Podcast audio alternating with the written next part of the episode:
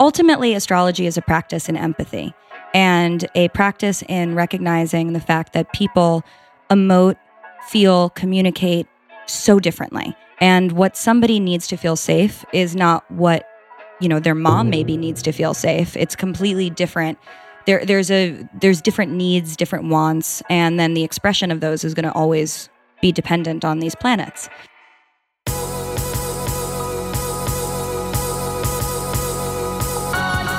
You're listening to the Almost 30 podcast, a lifestyle podcast hosted by Krista Williams and Lindsey Simcik. Tune in for a new episode every Tuesday to hear our honest conversations about topics like wellness, entrepreneurship, spirituality, and self development with guests who are really smart, really inspirational, and really fucking funny. it's real, it's raw, and it's unfiltered. Inspired by our transition from our 20s to our 30s, we realized it's so much more than that. Our mission is to provide you with the tools, guidance, and motivation to help you navigate any transitions in your life and propel your personal growth. Thanks so much for tuning in to the Almost 30 podcast. Here we go.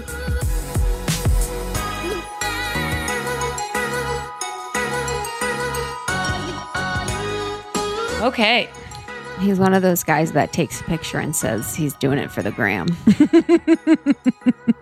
Sometimes we slip into a black hole. Mm-hmm. Sometimes we need, need a little brain break. Yeah. Have you ever been sucked in by just one like character of a person on Instagram and you just go deep? You go real deep, to before they were a character on Instagram And you to just who they are now. are like, What was your first post on Instagram? Do you remember? Yeah, Sorry, I would- actually, I do. Mine was uh, nature. I did mad nature. So I was like, oh, okay. That's I would cool. travel a lot and I would just do mad nature. And then it would be me clubbing. oh, you know what it maybe was? I have like, I used to have tons of pictures of bottles. Yeah. Yo, I'd be at the club and there'd be pictures of glowing bottles. Yeah, yeah, yeah. yeah. That's fucking sick. That's amazing. Dude, that's fucking Wait, I wanna- sick, Lindsey. Don't tell me that's not sick. Or it'd be like Drunk photos were also very popular to put on the gram. You know what's also popular to put on the gram is uh, pictures of your friends. and not you or Yeah. just yeah. And now people don't do any pictures of anyone else. Does anyone else like look at their feet and want to fucking puke, Puke. everywhere? I fucking hate my feed. But then like what do you do now? You just What do I what do do you go back to nature? I guess maybe. I'm actually scrolling back all the way to the end. Same. You can archive. So I don't know if you guys know, but there's an ability to Pro tip. Yeah. Pro tip. There's an ability to archive pictures. So you can archive. Uh, actually, my fir- very first photo is of ASAP Rocky at uh, Pitchfork Festival. Wow. I put That's ha- making a statement. I put hashtag peso, which is actually a very good song. It's a little bit about who I am. And then I put Chicago. I was at the beach. Frank Ocean after show number three. oh. Coachella or Lollapalooza. Me at a church viewing a wedding. How did you go back that far so quick? Was Mine's like very easy. Me at the club. Me at the club. Let me see. Me at the beach. Me at the club. Me in New York. Me in Vegas at the club. Me and my girls at the club. Oh my god. Nas. I'm still going. Hold on. It was like music, beaches, my friends. Every time I'd go on a work trip, I had a, there my Patagonia moment. So I had like, the amount of filters that I oh have. man, my shit is so saturated. Oh, this is like all the way back. Oh fuck. Fuck, fuck, fuck. 2013 is like my first posts. I had a good old selfie. And then, Oh, mine then there's a picture of me in Justice League.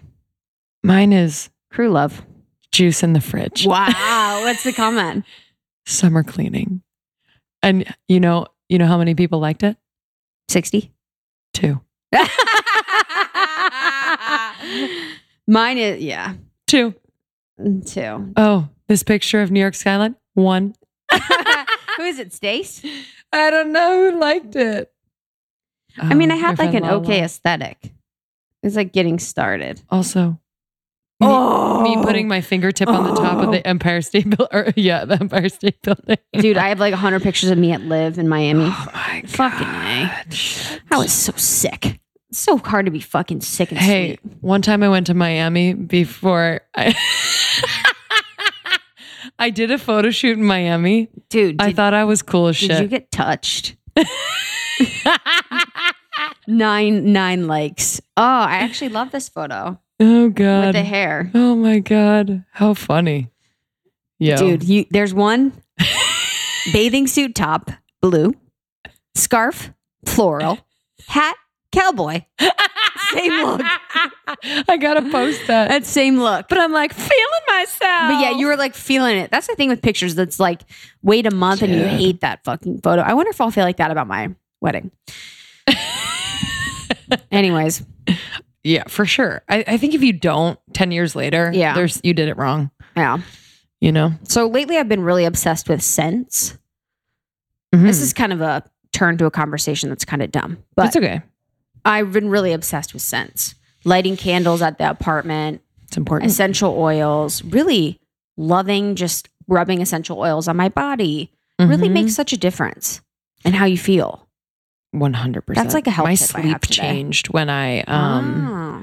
if you like have a pillow spray or you do essential Mm. oils or like even just like if it's a cream or something Yeah. like on your chest.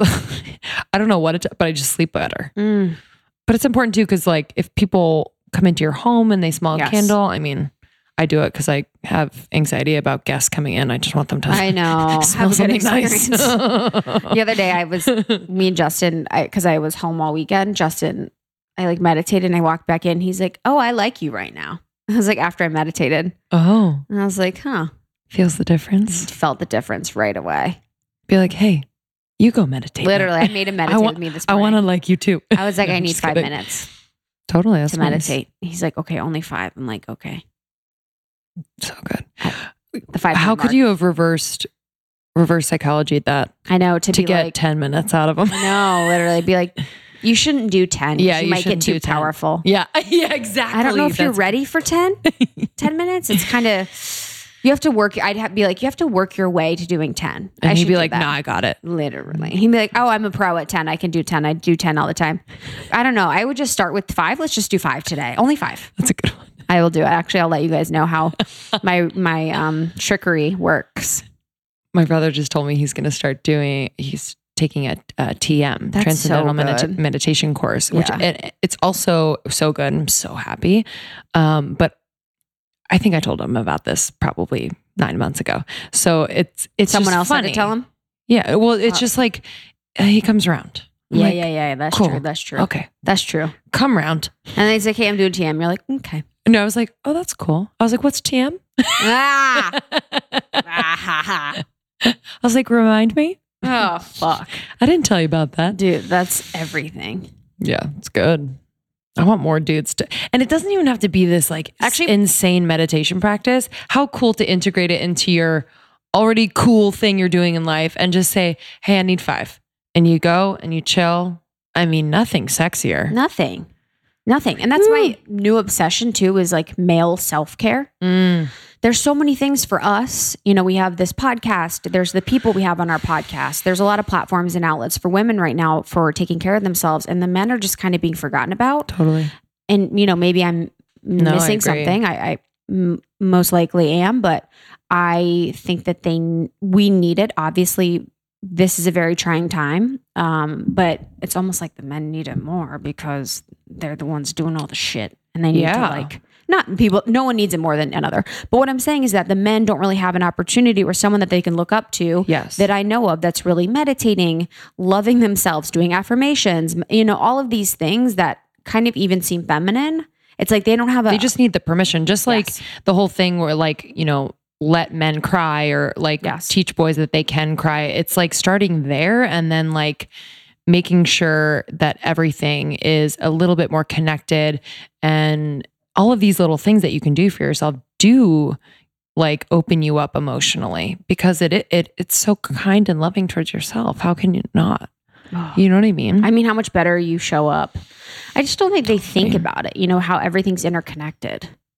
It's like, okay, well, if you're not sleeping and you're not eating well and you're not connecting with people you love and you're not saying nice things to yourself and you're not doing these things, I don't think they really see the effects that it has. I think they kind of think, I don't know, I just, it's just like this is my body. yeah, This is my work. Yes. This is my like it's Yes. very separate. yes. Um, but yeah, I completely agree. What can we do about that? I feel I like we can do something. We definitely can. I really need to I have a Noodle on it. Yeah, I'm going to noodle on it. That's my new thing. Noodling. Noodling on things. Yeah, taking pauses, also switching subjects, Mm-hmm. taking pauses before saying things, emailing back, responding, Totally. noodling. Noodling. Hey, y'all. Just noodle. 2019 is going to be the year of noodling. The year of noodling. Just noodle over it. we had this thing that we were going to do, and I forget. This Yeah, weekend on Sunday. Oh, yeah, yeah, we were going to do something, and I just really wanted to noodle over it. Now I, I don't think it's right, mm-hmm. or not right. I just don't think it's it's timely. So we're not going to do it. But you know, I would just take a second to noodle because we always think we have to respond right away. Yep. We have to be a voice in something right away or whatever. And yeah, give thoughts pause. Give words pause. I don't know. You know what I mean. give life pause. Give life pause. GLP. That's a good one. Um, Maybe we should rename our podcast. Give life pause. Yeah. GLP. We Yeah, people a- are waiting for us to rename the podcast. Shut up. Shut up! Don't tell me what to do. I'm going to my room. Okay, this week on the podcast. This week on the pod, we are so excited uh, to have Aliza Kelly on the podcast. Astrologist. Astrologist. Um, I really liked this conversation with her. She's super cool, down to earth, because we really talked about the relationship to all astrological signs to one another. So she put it in a really easy to understand, digestible way that I often think about now. And that is, and one thing actually that she told me about Pisces, which I'm a Pisces that I really been thinking about lately, is the contemplation of things. So a Pisces being the last sign in the zodiac, you've kind of been around the block. So I contemplate everything, what I'm saying, what other people are saying, why they're saying it, why I'm saying it, my interaction related to them, their interaction related to me. And sometimes it can actually get really fucking tiring. I think it was tiring to explain it, but her kind of giving myself permission to understand that and kind of see that as a Pisces in me to overanalyze and in a compassionate way was just really profound. So we talk a lot a bit about that. And then also her book. yeah, her book, uh, The Mixology of Astrology, is out now. And it's just really fun. So It's you can. beautiful, too. Yeah, it's so cute. Um, great thing to have kind of like on your little bar cart. So, um, cosmic cocktail recipes for every sign, um, which is cool. You can apply astrology to any aspect of your life down to the cocktail that you sip at happy hour. So, um, it was really fun conversation. She's just a little like ball of energy that loves astrology. And I love when people are so passionate um, about things that light them up. So, Mhm. Um, thanks so much to Aliza for coming on the podcast. Thank you guys for listening. Please join our secret Facebook group. Let's talk about your sign, maybe what house you're in. I don't know, all of that stuff. The planetary alignment We're a veil. real is real interesting to us. Let's do it. Um, and rate and review on iTunes if you are pulled to do so. It really helps us out. And to be honest, I read one every day and it makes my day. it's so good. It's so, so good. We'll read one um, in the outro of this episode, but we love you. Thank you for listening and we'll see you on the flip. Here we are. Resident astrologer. yeah, Um, that's your new title. Yeah. Well, you are a registered astrologer. I am, and I, I accept it. yeah. How were your events? So the event at Malibu, in Malibu at the little beach house. What was that about? So I have been touring for my new book, The Mixology of Astrology, which just came out, which pairs each sign with various cocktails. Um, so I did an event in New York at Urban Outfitters. I did an event at the little Malibu house uh, last week, and then this upcoming week on Friday, I'm going to be doing another event in Silver Lake here. Cool. So all of my events are sort of a combination of cosmic cocktails, astrologically curated beverages, and then some sort of a workshop on astrology. I try to spice it up and keep it interesting so it's not the same content over and over again. So the one in Malibu was uh, specifically surrounding the eclipses. Mm, what's yeah? What's been going Yeah. on? Oh, I feel like ladies. yeah, it's been like what wasn't there like three of them or something? Yeah, there were three this summer. There's been there were five total this year. Is that normal? Two. It's it's a little extra. It's a little more than usual. There eclipses happen every year, but five is definitely putting Mm. pushing it. It's a little over the edge. What happens during eclipses? So eclipses are basically lunations on crack. So, you know, each month we have a new moon, we have a full moon. Sometimes we have two full moons in a month, which is called a blue moon when that happens. And those are relating to a 28 day cycle that is very much about our emotional wellness and how we are feeling about any given thing at any given time. Eclipses, however, come in sets and they last in these longer series that span over two years. So these eclipses were relating to a series that started in August 2016 in July, uh, in early July, a new one came in in a new with a new energy. So it was the first of a very brand new series that starting next year is going to be dominating the sky. But basically, eclipses tell stories and they speed up the inevitable from happening. So, whereas on a new moon, we're starting to go through a new emotional transformation, and a full moon, we're coming to a culmination, eclipses are like, you're getting fired, you're breaking up, you're starting a new romance. It's like serious, thematic, big things. So it's like five opportunities for that this year. And there was eclipses, and that's just the moon is eclipsing the sun. Yeah, when we talk about an eclipse, it's the moon eclipsing the sun. It's the relationship between those two celestial bodies. Okay. But eclipses happen all the time in the solar system um, with different planets eclipsing other ones. Right. But yeah, the the ones that we have feared for so long have to do with when the the moon goes over the sun and obscures that light. And then, Mm. you know, for instance, in August August 21st, 2017, we had that right over the United States. Right. So we got a little taste of just how dramatic that experience is. But if we imagine our ancient ancestors who relied on the sun, you know, for a certain amount of time per day and they expected it and it was, and then they s- expected the moon to be doing a certain thing. And then suddenly, you know, it was dark in the middle of the day. It was like really scary. Mm-hmm. So for a long time, eclipses were actually like kind of doomsday vibe energy to them. And it was only in the 20th century that we were able to disconnect that apocalyptic feel. Mm. How did you get into this work? Like, have you always been like mm-hmm. drawn to like space and the, you know, like I feel like the astrological world and just being curious about that? Or did you have kind of a, a moment in time that really like pulled you to this work? Mm. So, you know, it's kind of a chicken and egg situation. When I was born, my uncle, who was an amazing astrologer, who, you know, as a passion project, he was a lawyer in his day job, he calculated a chart for me by hand and sent it to my mom and prophesized on all of these things that I was going to do, including have an interest in astrology. However, he himself was an astrologer. So obviously he's like, oh, she's going to be one of my minions. but he passed away when I was three. So I never had a mm. chance to talk to him mm. directly about what, you know, he saw and what he was thinking. But when astrology came back into my life in 2013, when I started an astrology dating app, it was almost like a no brainer in such a strange way where I was like, I- I guess this is kind of quirky, but it just feels so natural to me. And at hmm. that time is when I also started to understand the complexities of my own chart more. You know, knowing and growing up as a Leo sun, which, yeah, I'm theatrical and I like to be on stage and I enjoy attention, blah, blah, mm-hmm. blah, but like is just a factor and a small component of the well of emotions that I feel inside. And it, it definitely didn't explain why I'm crying all the time, why I'm so sensitive. And then mm. when I found out I was a Pisces moon, it just made so much sense that, oh shit, yeah, we're outputting one thing, but our internal experience could be mm. completely, totally different. And that was ultimately what drew me in and then hooked me on it. Hmm.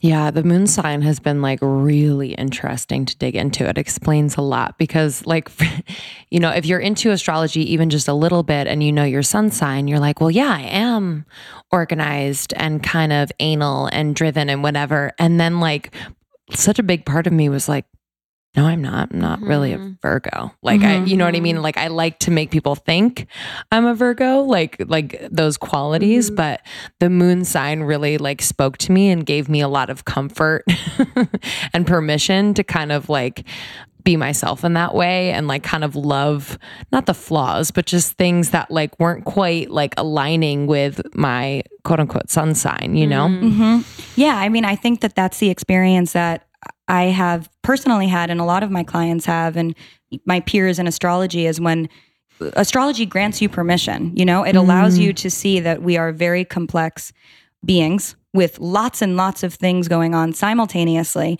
Not one thing is making the other invalid, right? All of them are working harmoniously together to create the beautiful essence and individuality of all of us. Mm. I like to think of it sort of as those gears in the old FAO Schwarz, Schwarz clock where they're all like moving at their own rhythm, but they're all, you know, part of the same mechanism, right? And that's how our planets in our charts are working together and how the planets in the sky are helping illuminate things at different times. Mm. And so, what was also going on too? Wasn't was Mercury retrograde or Mars was retrograde? Mars is still retrograde as yeah. So of today. wasn't there like three retrogrades? There's six, Six? six retrogrades. What does retrograde mean? So retrograde is actually an optical illusion. Um, Okay. it means going backwards. Planets don't actually go backwards, but it's it's an optical illusion as if when you are driving on the freeway and you're going at the same speed as a car, but it looks like the car is going backwards. Yeah. So our fabulous ancient ancestors were like, oh, it must be literally going backwards. And of course, now we know they Hmm. don't do that, but we still see them um, going in the opposite direction Mhm. through the signs.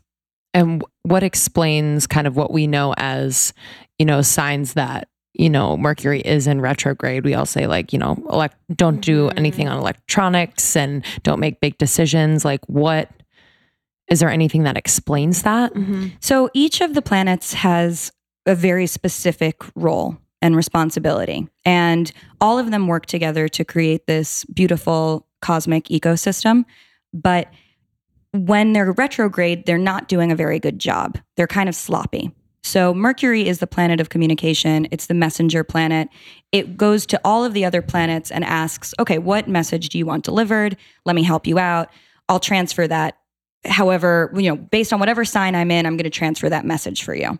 But when it's retrograde, it's like dropping the ball on things. It's not delivering the right message. It's Mhm. miscommunication. It's it's just not thinking straight. Mm. and mercury also rules our cognitive processing.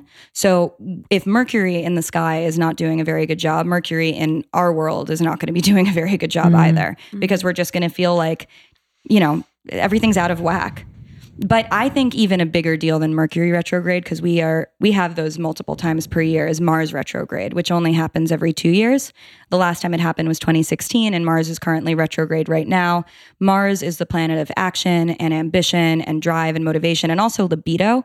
So over the past few mm. weeks, I it's been a lot of false starts. It's been a lot of like, Like sexually. Yeah, sexually, Sexu- lot of false starts. Sexu- sexually, professionally, basically like everything that you would normally be thrusting into. You're it's- Literally. No yeah. pun intended, No, baby. yeah. It- you're like thrusting in the wrong direction. Yes, you're missing the whole. Interesting. you're missing the hole. So, okay, I didn't mean to cut you off, but No, no, no. That's uh, yeah. You give us a pun, we're gonna run. yeah, we're, Oh, that's cute. so. Mercury is communication, Mars is libido and drive and ambition. Mm-hmm. Can you go through Mars is that? Can you go through the all of the planets yeah. and so, what they well, we can, yeah. So first and foremost, we have the sun, Mhm. which is not a planet, but we call it a planet in astrology. Mhm. If you, if that's Mm. like very disturbing to people, we can call it a celestial body and just be done with it. Mhm. Um, but its role is to show the truth. And it is the biggest, brightest star. And it, it, during the day, it blows out all of the other planets, right? So we can't even see them during the day. And it's just the sun, what we're doing on a day to day basis, how we're living our life. And then the moon, as the moon, you know, as the sun begins to set and the moon comes up, we start reflecting on all of those truths and those experiences. And we're thinking, okay, what did I do over the course of a day? What did I like how I was being treated? Did I like how I was treating others? Did I like my activities? And the moon is that reflective, emotional processing Hmm. of our daytime activities. And likewise, the moon reflects the sun. So it only is shining to us what the sun already provided it. So the moon is always working in relation to the sun. So Mhm. these these two planets work like, you know, they are bonded perpetually in astrology Mm. but one is sort of the action and then one is the reflection. So then we have Mercury, who is the communication. So Mercury goes to the moon and says, the moon is like, I'm feeling not very good about this. Mm. And then Mercury is like, don't worry, let me communicate that to you. Sometimes Mercury and the moon work really nicely together. Mm. Sometimes they don't. Sometimes the moon is like, my feelings are hurt. And then Mercury comes through and is cold and you know aloof and does not do a good job reflecting the vulnerability of the moon sometimes vice versa. But that is mercury's primary function. Venus's primary function is to remind us that we love to be in love and that is a very indulgent purpose. Sometimes when people are first starting their journey into astrology, they'll look at Venus and say, oh, this is like my ideal soulmate. But Venus is more hedonistic than that. You know, it's sort of like our projection of what we, if how we want to be courted. Mm. But again, if we want to know how we're going to feel, we need to look to the moon and make sure that we're being, our emotions are being treated well. Mm. So that's Venus.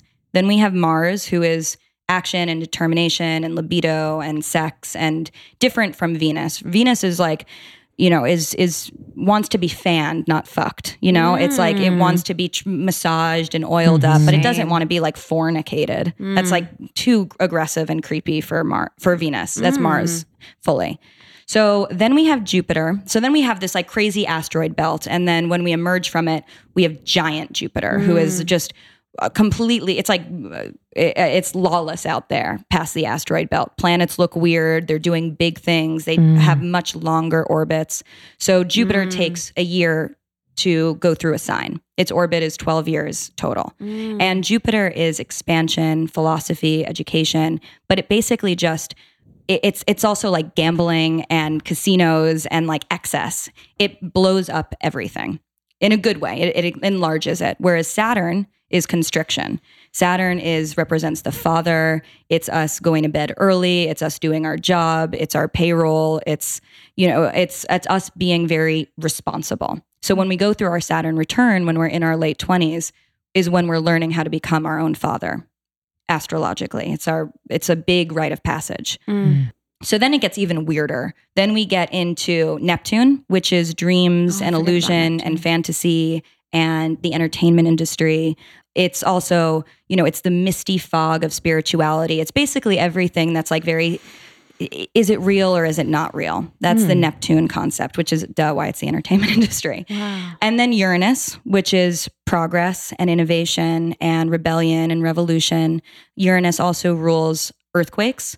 So it is that sort of like tectonic plate shattering, like, oh my God, we're going, we're in a different progressive state of mind now. We're having, we're rebelling, we're having a revolution, whatever it is. It's technology as well.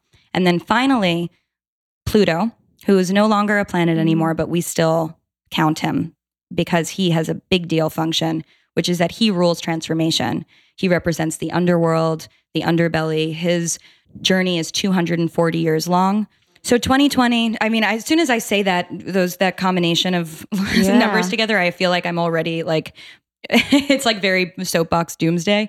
But it is really crazy that the year of the election is going to be when Pluto returns for the United States from the signing of the Declaration of Independence, which because it takes that long to come into a Whoa. full I orbit. just got chills. it is chilling. That's fucking crazy. Damn. yeah. Yeah, it's really crazy. So what do you? So what, who do you think's gonna win? I'm just kidding. no, so like, what, what do you? So if he's the if Pluto's the underbelly and the underworld is the, it? Because like people have talked about this in the climate, and I know you probably don't want to st- stay on this for a while, and neither do I. But as it's been like a coming up of things, so kind of like showing the darkness so that we can like understand where we need light. So then would that be like Pluto's job to bring all of that up and then we have the opportunity to change it or like how would that play into it I guess with Pluto? Yeah, it, it definitely is Pluto's job to do that. Okay. Pluto wants us to rebuild by destroying. So Pluto is like this system doesn't work. We need to, you know, go underneath into the soil and grab the roots and replant it. Yeah. It not just like trim the leaves of something. Mm. So the last time Pluto was all the way around was the Declaration of Independence. That's right. Wow. Yeah, it's crazy. Do you know any other cool like correlations between dates and Mm. their rotations? So yeah, I mean, also to your point, you know, another thing that has been happening, which has been bringing a lot of shit from out from under the rug and Yeah. skeletons coming out of the closet, is that in October 2017, Jupiter, so that's that expansive Mhm. planet, went into Scorpio, which is Plutonian energy of hidden things and secrets and everything that has been. You know, it's also sex, secret sex. And that happened the week that the Harvey Weinstein scandal broke. Wow. So that was a really That was an intense one. And then it went Jupiter went retrograde the same week of the Academy Awards when all of these celebrities were wearing Mm. designer black gowns and everybody was like, "Mm, "Wait, like this is starting to feel like it's not actually a movement. This is starting to feel like it's a Hollywood thing happening." So then it went retrograde. And then it went direct again the very week that actually to the day that Harvey Weinstein went back into the news because his trial started. So to me, you know, on a societal level, I'm really tracking this transit, Jupiter through Scorpio, as part of the Me Too movement Wow. and seeing us, you know, pulling all of that information and all of this darkness to the surface Mm. so that in November, when Jupiter goes into Sagittarius and we want to learn and we're on a quest for knowledge and we're feeling even more spiritual than we are now, we have all of that revealed. So we know what we're working with. Wow. in terms of like how people can use this information to navigate like their daily.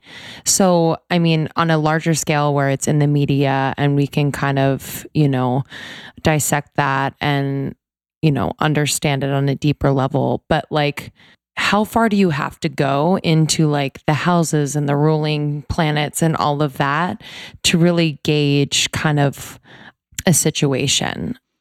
I think that that if by the time that you're going down that rabbit hole, I mean, you're already on the path to Mhm. become a snowed astrologer. You know, I Mhm. think that on a day to day basis for people who, you know, it, it's not their job to try to interpret and analyze and do all of this stuff.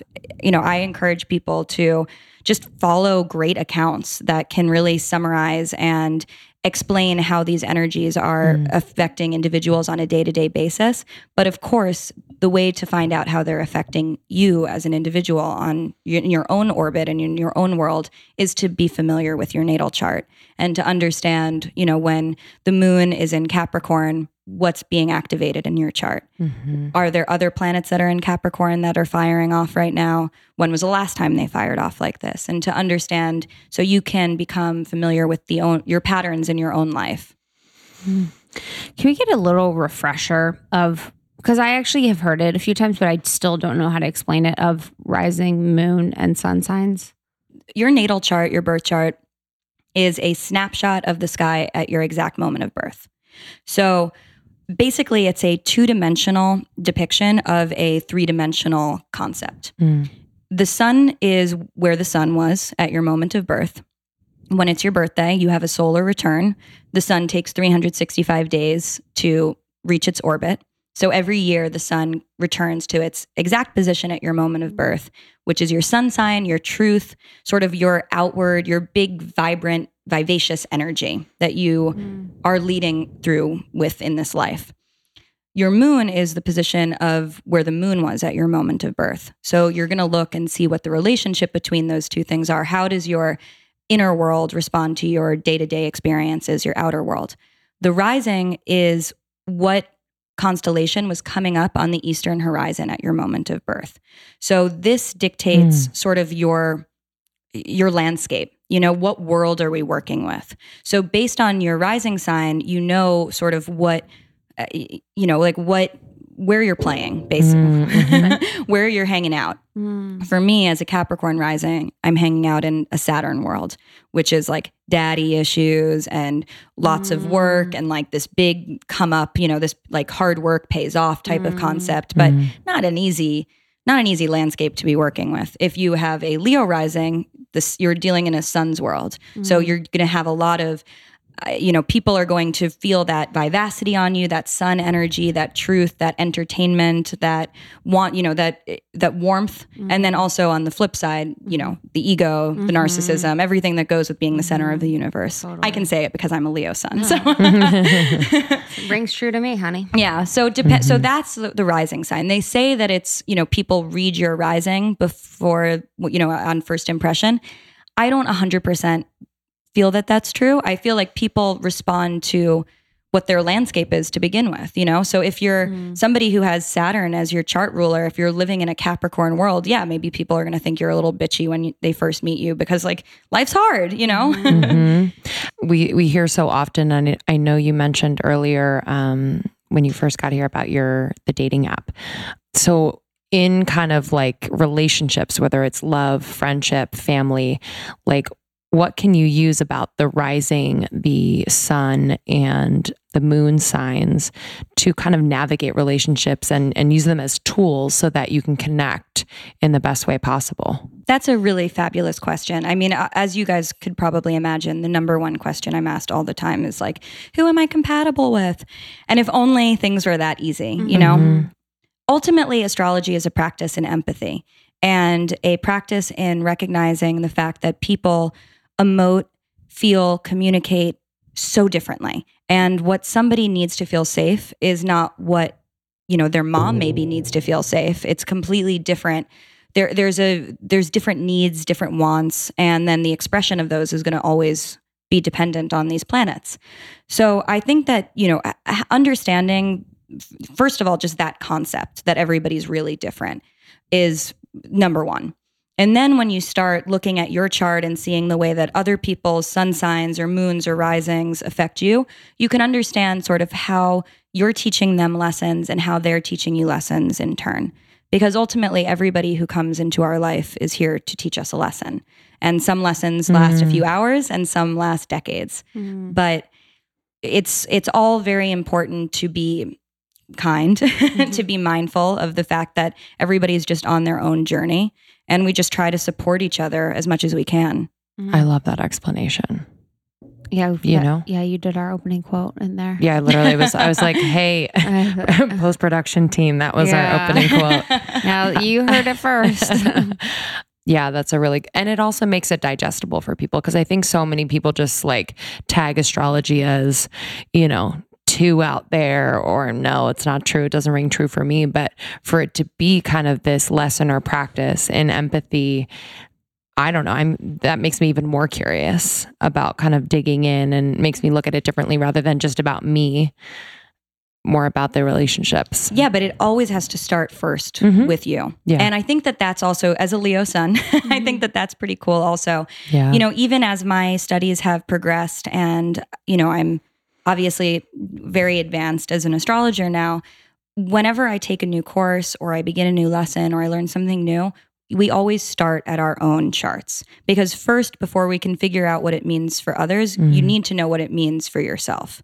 You need to know like okay this energy feels like this in my life and i can personalize this so that's always the beginning of astrology is starting with your own chart and then developing enough empathy and understanding and kindness for yourself Mm. so that you can start looking and seeing, oh shit, this chart, you know, my boyfriend's chart is so different than mine. This makes so much sense, but it's also okay because we're teaching each other different things. Mhm. Where did astrology come from? The Babylonians. Really? hmm Every culture has their own Version. version. Yeah. The Babylonians developed the zodiac 5,000 years ago. Was it like a download someone got, or It was it I don't was know. it was just the it was observation. Mm. You know, so we have the Mayan zodiac, we have Mm. the Western zodiac, which is what we use, the Chinese zodiac, the Korean zodiac, Mm. Indian, which is Vedic astrology. Every What is single Vedic astrology? it's the Indian astrology. Oh. So it's based in it, it's very linked to Hindu culture and religion, but it's a completely different. Like I've looked at their I've looked at Vedic charts and it's like a completely different. It, li- literally is a different language. So Wow. Whoa. But would it say the same information? No. So, one of the differences is that in Western astrology, we sort of stopped the planet's motion, so to speak. Where they're sort of where they were a thousand years ago. Mhm. And we haven't calculated for the shifts that happen over time. That's called tropical astrology. Mm. Uh, Vedic astrology actually accounts for these changes, uh, Mhm. where the plant, how these like sort of micro orbits that they're doing, and these motions of just the gradual, you know, expansion of the universe. It's technically more accurate in terms of where the planets are in the sky at any given moment, but it has a completely different set of criteria and rubric from the Western astrology that I practice and most of us practice. Whoa. So Vedic would essentially take into consideration like how a person changes because the planets are also yeah, changing. I mean, astro- Western astrology does too. Okay. It's just that we look at the planets a little differently, okay. That's crazy. but all the same zodiac. all the same wheel. Okay, with the same, not the same characters. Not the same characters because whatever. those shift depending on the um the culture. So, Okay. you know, Okay. our Oh, yes, for yes. for us we have a lot of Greco-Roman influence. yeah. So all of the planets are named after Greek and Roman gods. yes, So we have sort of incorporated our cultural language and mythology into it. Mm. Whereas if we were in India, there's a completely different set of mythology and folklore, and that's what is that, that's what's superimposed onto the zodiac. Mm.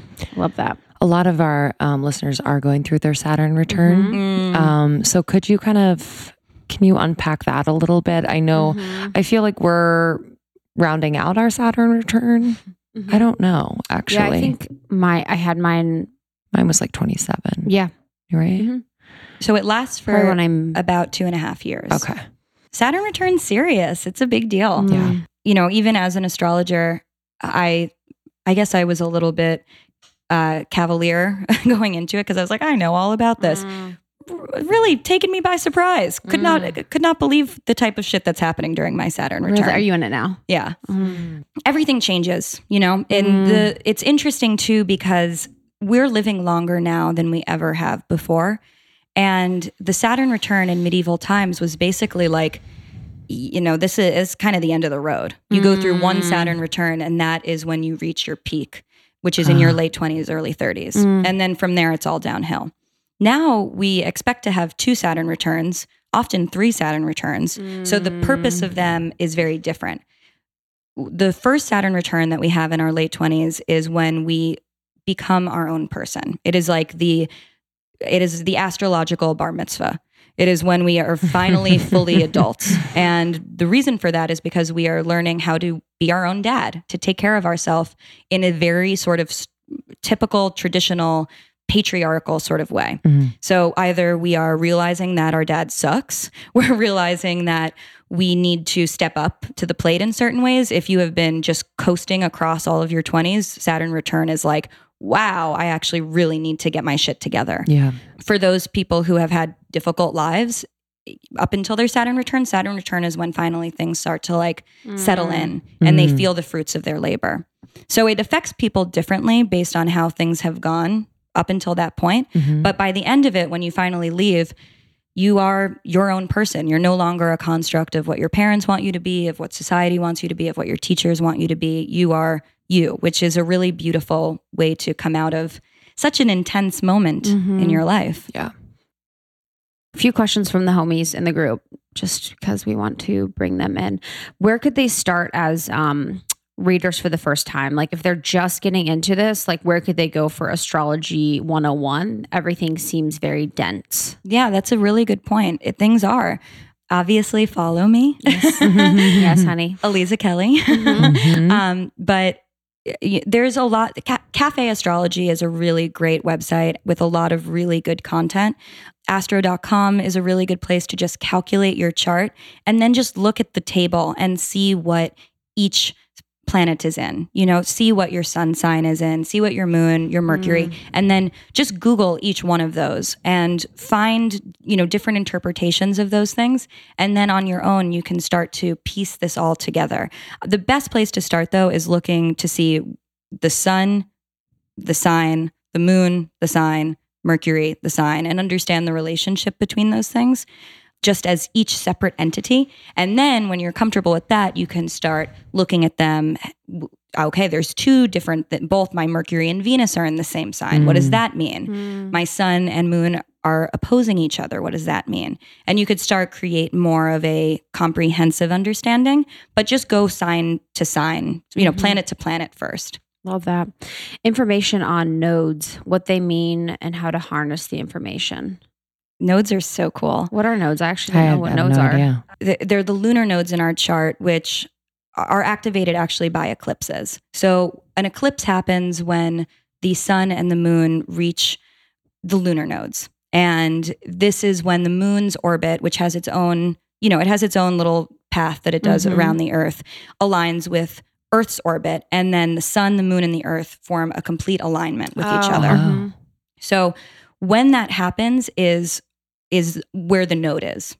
So each person has a south and north node in their chart, which is the lower and upper boundary of where that alignment is going to occur. Hmm. And the south node represents your past life. If you're not into, if you just want to be in this one vessel, then it's also our early childhood experiences. It's our comfort zone. And the north node represents either where we're dropping our soul off or where we're coming into in this life. Basically, it's our destiny. So it's a really big Whoa. deal. and it, it's eclipses that are triggering those. So that's also one of the reasons that eclipses are such a huge deal is because our nodal points are being illuminated. What do you mean by triggers it? Like, well, is there an event? Like, is- does something happen, or we should be like well aware of it? Like, what does that mean? So when I use the word triggered, because everything's triggering in a sense, Yeah. because the planets in the sky are always moving around. Mm. And at any given point in our personal charts, they're going to be activating, triggering, speaking to something in our Ah. own charts. So the eclipses in the sky activate the the nodal points in our chart. Okay. So these last eclipses have been in Leo and Aquarius for the past 2 years. So if your south or north node is in either Leo or Aquarius, these have been crazy because your destiny has been activated. This next group of eclipses is going to be in Cancer and Capricorn. So if your nodes are in Cancer or Capricorn, you're about to get closer to feeling your destiny. I gotta check my notes. Yes, I check your I gotta nodes. check the nodes. check your nodes. Okay. So, um, when it comes to relationship compatibility, is the Venus sign the best place to look? No, it is not. It's too Mm. hedonistic. We obviously want to see what Venus is doing because Venus reminds us that we deserve to be wined and dined and we deserve to be Mm. pampered and luxuriate and that our lovers ought to be doing those things to Mhm. us. But it's not enough. We really need to look at the moon and make sure the moon is happy. It's not enough to just make Venus feel like a goddess. It you need to make sure that that moon, which is our safety, our protection, our comfort zone, is also protected Mm. at any given point. Mm. And sometimes that's seamless, and then for some people that's not that easy, especially if the moon and Venus are doing completely different things. Good one. Literally, why are Geminis psychos?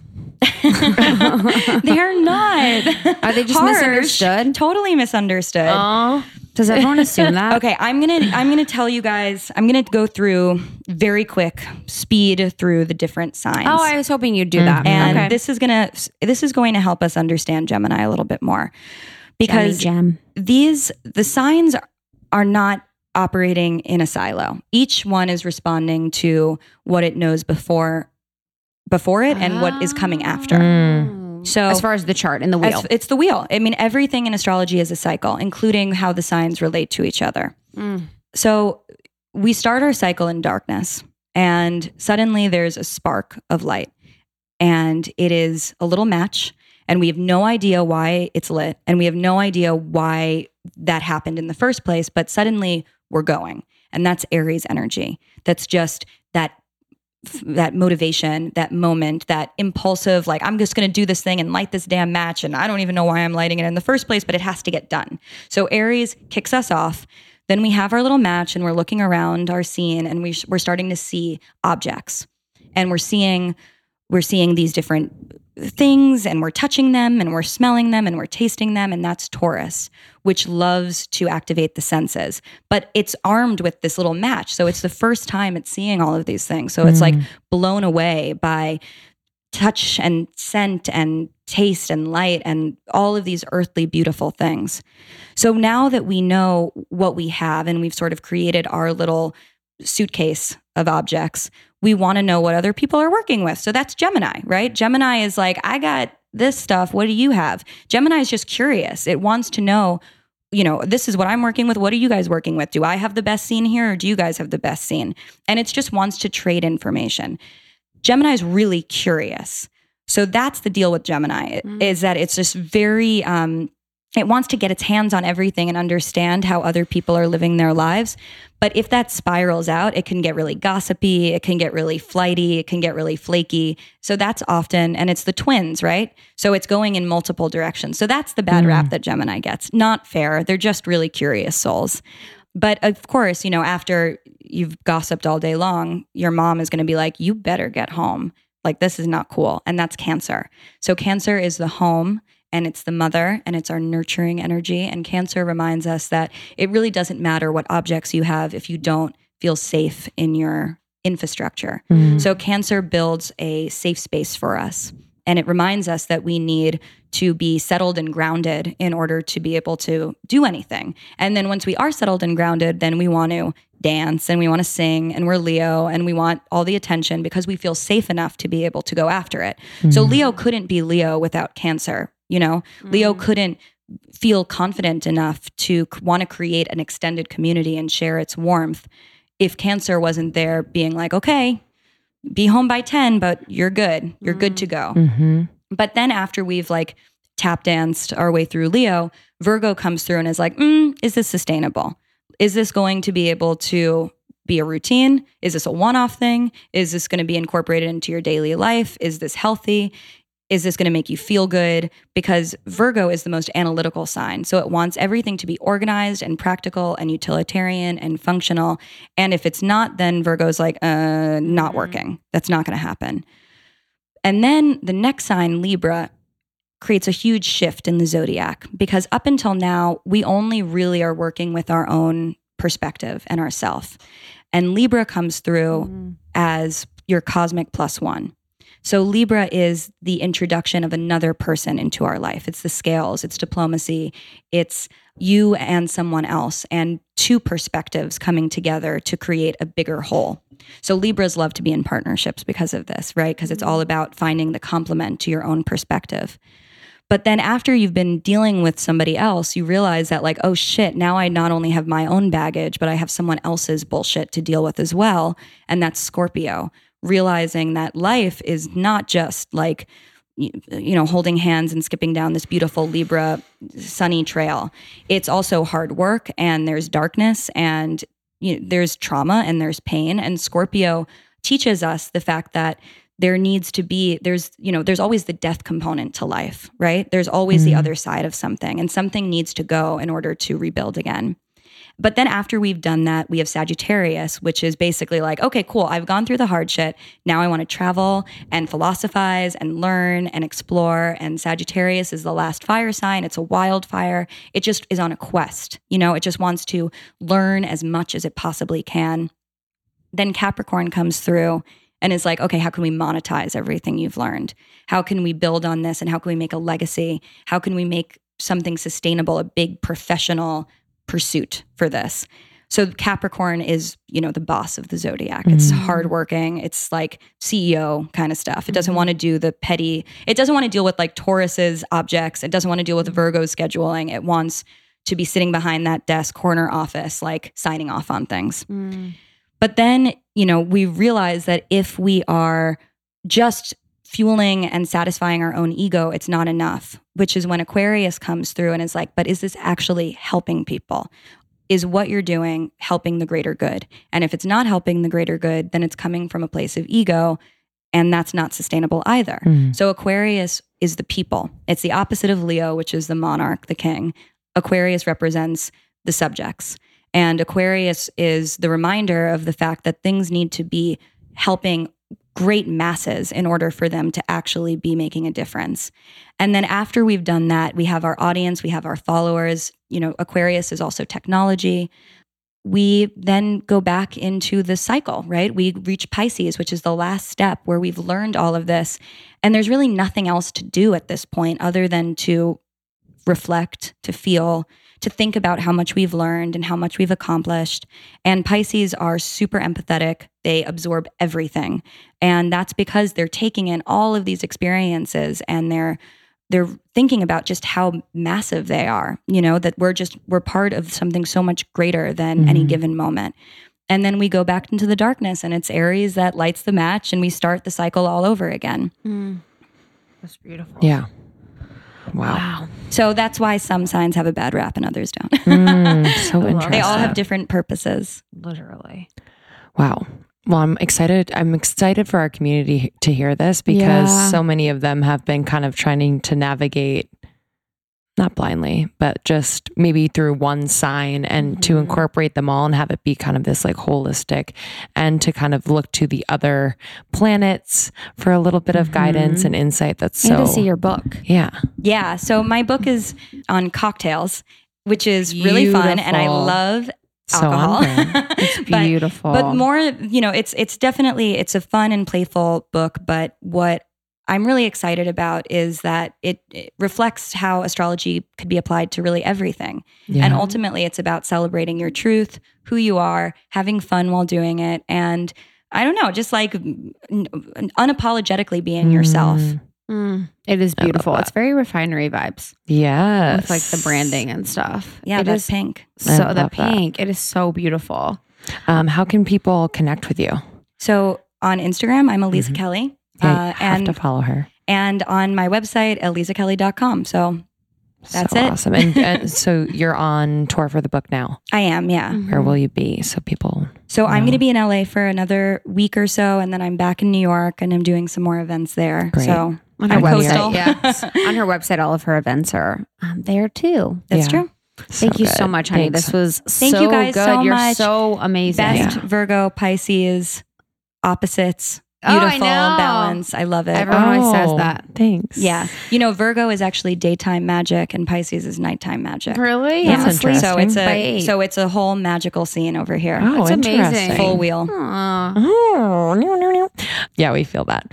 Thanks so much for being here. Yeah, this We is amazing. I'm so glad I have this book. Thank you, honey. Thank All right, you. ladies, enjoy this. Um, connect with her. You can DM her, as I know you will. um, and then alizakelly.com. And we love you so Aliza much. And Kelly. Aliza. Aliza Kelly. I, I should be done. I'm going to get off the mic. I'll see you later. Bye. I love you. Bye. what a blast. What a blast. uh, so join the secret Facebook group and we can talk more about this. Tell us what you learned. Tell us what you loved. And then the review of the week Review of the week. from Yam Sandwich. Wait, that makes me so happy. Who are you, Yam Sandwich? Yam please, sandwich. please DM us. We're going to send Oh, I feel like I've seen that name on Instagram. Maybe Oh, really? one of our. They follow us. Okay, cool. Let's send you. I want to send you something. Lovely yam. Love a yam. Love these girls and love this podcast. Five stars. Every time I hit play on a new episode of this podcast, it feels like I am instantly welcomed into a very close friend's home. The topics that this podcast cover are all passionate interests of mine, like entrepreneurship and social issues, and even topics that I'm slightly curious about, like spirituality and relationships. These episodes are a great jumping off point to learn more. Each episode is a deep dive and thorough interview, and these girls make me laugh so much, and their openness is so inspiring and refreshing. Mm. Thank you so much, honey. That's what's cool about podcasts is that you can kind of dip your toes into something in the comfort of your own home privately. Totally. So you can like learn about the weirdest shit and no one will know about it. And if you want to take it, you take it. If you leave it, you leave it. And that's what we're here to do. Is kind of Yes. provide this information to you, give an objective perspective on a lot of it in a humorous and light way, Mm-hmm. and hopefully expand and open your mind. Uh, so we appreciate you being here. We appreciate you connecting with the women and men of Almost 30 Nation. Uh, they're really appreciative of it, and it's beautiful to see this community grow. Yeah. We love you so much. Thank you. Thank you. We will see you next Tuesday and Thursday for new episodes as always. Peace. Yeah.